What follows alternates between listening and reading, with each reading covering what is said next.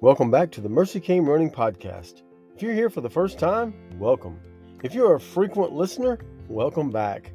As a reminder, we publish podcasts here every Monday morning as an encouragement to start your week, as a pick me up in the middle of the week, or to reflect on the week gone by. Let's get in today's scripture. Conflict. The mere mention of the word sometimes brings shudders to our bodies. I remember the first time that I had genuine conflict with another adult was in my first uh, ministry uh, assignment, my first minute place of ministry after seminary. And while we had taken courses in conflict management and they knew it was important for us to know those conflict management skills, the first time it really happens to you is kind of shocking. Uh, it's kind of it kind of takes you aback and it kind of gives you a feel for what's going to be coming up in your in your life and i remember that first time and it was just something that i wasn't i was prepared for but i wasn't really prepared for. Uh, our seminary had just started a new class on conflict management that i took as one of the last courses uh, before i graduated and in that first ministry position i held I dealt with my first conflict, and it still I still felt very unprepared. And as the years have gone by, I've I've gotten better at handling conflict. I've gotten better at um, uh, knowing the the signs of conflict and how to handle it and how to uh, kind of how to nip it in the bud before it starts to happen. But those first few times were just um, they were difficult, and I know you're thinking about that as well. When I mentioned the word conflict, you're probably thinking of certain people or certain situations in your work life or in your family life or um, things like that that that you have had conflict with other people. If you haven't had conflict with other people, you're going to at some point in your life, whether it be in family, whether it be on the job, somewhere along the line, you're going to have conflict. And because of that, we need to understand how to handle it, what types of measures we need to take to handle the conflict when it comes in our lives. And thinking about that today, we want to start in the book of Philemon. Philemon is one of the shortest books in the entire Bible. Uh, it's only one chapter, uh, it's just a few verses. It's the shortest of all the books that Paul wrote. And in this, we get a great, even though it's a short book, it's very powerful in the fact that it gives us some great um, characteristics of what conflict is, and then it gives us some um, some tips on how to handle conflict in our lives. And so, as we look at this, I want us to look in verse. Uh, we're going to look in verse eight, but uh, actually, let's back up a little bit to verse verse four. Philemon was written by Paul, written to a guy named Philemon who had this slave named Onesimus. And Onesimus had escaped. And somewhere along the way, Paul had found him, or he had found Paul, and uh, Paul had led him to Christ. And because of that, Paul was in a conundrum. Paul either he had to take Onesimus with him and just forget about his past, or he had to send Onesimus back to Philemon to work things out. And after that, maybe he would be free to go and help him in, the ministry. Paul knew what he had to do. There was no question about what he had to do. He had to send Onesimus back. He had to send him back to Philemon because he had to go back and make things right. That was the right thing to do.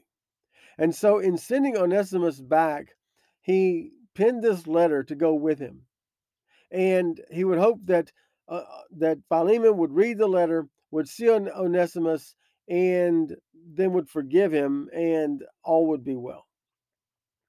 But as we know, with conflict, that's not always the way it happens. And as Paul is writing this letter, he begins in verse 4, and he's talking about Philemon, and he says, I thank my God when I mention you in my prayers because I hear of your love and faith toward the Lord Jesus and all the saints. And I pray that your participation in the faith may become effective through knowing every good thing that is in us for the glory of Christ. For I have great joy and encouragement from your love because the hearts of the saints have been refreshed by you, have been refreshed through you, brother.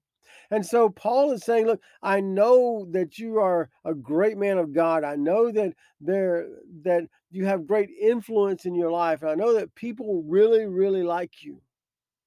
And so he he takes this introductory time to just to kind of introduce us to who Philemon is, and he reminds Philemon of who he is. And so then he goes on in verse 8, and he says, For this reason, he says, because the saints have been refreshed through you, and because I have great joy and encouragement from your love, for this reason, he says, and then he has a little aside here. And he says, Although I have great boldness in Christ to command you to do what is right. Paul says, Look, I could tell you to do what I want you to do, and you could do it. I could command you from my pastoral authority, from my authority as a uh, as as a leader in the church. I could command you to forgive this man. I could command you to say, "Hey, you got to take him back and not punish him at all." Paul says, I have the authority to do that. However, he says, I appeal to you instead on the basis of love. Paul says, I could tell you what to do, but instead I'm going to appeal to you on a basis of love. Because I love you, you love me. See, we have this relationship. And because of that, I'm not going to come from a point of authority. I'm going to come from a point of relationship. I, Paul, as an elderly man, now also as a prisoner of Christ Jesus, appeal to you for my son, Onesimus. See, Paul comes at it from a point of relationship. And if we're going to deal with conflict in our lives, if we're going to deal with conflict in our in our workplaces, we have to come at it from an idea of relationship rather than authority. Now, there are some things that have to be dealt with with authority. I get that. But if you're really going to get down to the to really handling conflict in your life, handling conflict in your work, you've got to come at it from an idea of relationship. Because in everything if you if you're in, a, in conflict with a family member or if you're in conflict with a coworker or a superior in your work you've still got to have a relationship with them after it's over. If not you're probably going to have to move on somewhere else or they're going to have to move on somewhere else so you've got to come at it from a place of relationship and that's exactly what paul is trying to do here he's coming at it from a place of relationship. And he begins to talk to Onesimus and, I mean, to Philemon, and he's going to share with us uh, some things here. And before we get to that, the, the really the the characteristics of good conflict management, I want to share with you three three ways that conflict can be handled. Now there are two bad ways it can be handled and one good way. And the first one is this is that conflict can be ignored we can just say, you know what, it never happened. And we just ignore it and we just go right on with our daily lives. And that doesn't really help. Because if it's not dealt with, if it's not, uh, if it's ignored, then it's going to keep festering in, in your life and it's going to keep festering in the life of the person that you're in conflict with. It can also be smoothed over. It's like, you know, just uh, it's it's okay. Just when somebody comes in and says, you know, you did this to me and it hurt me, and um, um, they could just say, you know what, it's okay, it's okay. We'll just smooth it over. That doesn't do any good either, because it continues to to fester still when it's not resolved appropriately. It begins to fester and it begins to uh, to to really take root in your life, and that's where resentment begins to build. And then the third way is that it can be dealt with head on. It can be ignored, it can be smoothed over, or it can be dealt with. And dealt with from an idea of relationship rather than authority. And that's how Paul is going to handle this here. He's going to deal with it head on. And he's going to restore this relationship between Philemon and Onesimus And between Philemon and Paul and between Onesimus and Paul, this relationship is going to be restored because Paul chose the correct way in how to deal with conflict appropriately. And so as we, we look at this passage, we're going to see three ways or three characteristics of good conflict management. And number one is that conflict management is receptive. Good conflict management is receptive by both parties. Now, look at what Paul says again here in verse 10. He says, I appeal to you for my son Onesimus. I fathered him while I was in chains. And once he was useless to you, but now he is useful both to you and to me. He said, Look, when Onesimus ran away from you, he wasn't very useful to you. But now that he's come to know Christ and now that he's wanting to make uh, amends with you and wanting to make things right, he's not only beneficial to you, but he's also beneficial to me. And he says, We can work this out. And Onesimus can be used in a mighty way. And he appeals to him and says, I need this to be receptive on our parts. We're dealing with our relationship here and your relationship with Onesimus. And I wanted to be receptive. And so I appeal to you as a brother that I know your heart and I know his heart. Because once he was useless, but now he is useful. The second characteristic of good conflict management is that it's always restorative in nature. Conflict management is always restorative in nature. In other words, it doesn't tear down, it builds up. It doesn't make things worse. It always makes things better. And you come out of the, the conflict management episode with a stronger relationship than you had before. That's good conflict management. Look at what Paul says in verse 15. Uh, starting verse 14, he says, But I didn't want to do anything without your consent, so that your good deed might not be out of obligation, but out of your own free will. For perhaps this is why he was separated from you for a brief time, that you might get him back permanently, no longer as a slave, but more than a slave, as a dearly loved brother. He is especially so to me, but even more to you, both in the flesh and in the Lord. Paul says, Look, this idea of conflict management is always restorative in nature.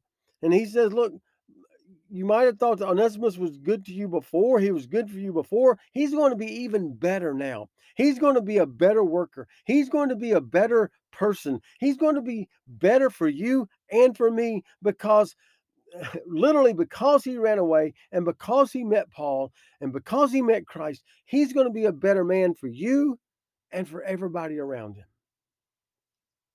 And Paul says, as we restore him, we restore him back even greater than he was before. And if you will just forgive him, if you will forgive him of, of what he's done, this relationship can be restored and it's going to be better in the long run. Good conflict management is always restorative in nature. And then the last thing is this is that good conflict management deals with restitution. In other words, there's got to be some kind of payback. Something's got to happen. Look what he says in verse 17. He says, So if you consider me a partner, accept him as you would me. And if he has wronged you in any way or owes you anything, charge that to my account. Paul says, I want to make restitution for him because I know him. I've been with him. He's been with me. I've uh, we've uh, done things together. We've we've been with each other for a while now, and because of that, I know who Onesimus is now, and he's not the same person. He said, I, I appeal to you to take him back. And if he owes anything, if he's done anything, I'm willing to pay for it. If there's, a, if there's anything that needs to be paid for for you to forgive this man, I am willing to do it. You see, good conflict management is receptive, it's restorative in nature, and it deals with restitution. And as we said earlier, earlier, even more than that, it comes from an area of relationship. We have relationships with those in our family, with those that we work with, and we want to make sure that we're keeping those bonds strong. So when we have, not if, but when we have conflict, we make those relationships stronger and not weaker. And we do that by practicing good conflict management skills. See, I don't know where we are right now, but maybe you're dealing with conflict in your life right now. Maybe it's with a family member, maybe it's with a coworker, maybe it's with a boss. Just remember that to come at it from an idea of relationship. Paul appealed to Philemon on the basis of their relationship, not his authority. And in that way, we can deal with conflict and restore our relationships in a much better way. We'll see you next week. Thank you again for joining me on the Mercy Came Running podcast. It's my hope that it continues to be a blessing and an encouragement to your life. If you enjoy what you hear each week, share it out to your friends and family who could also benefit from hearing an encouraging word. Thanks again, and I'll see you next week.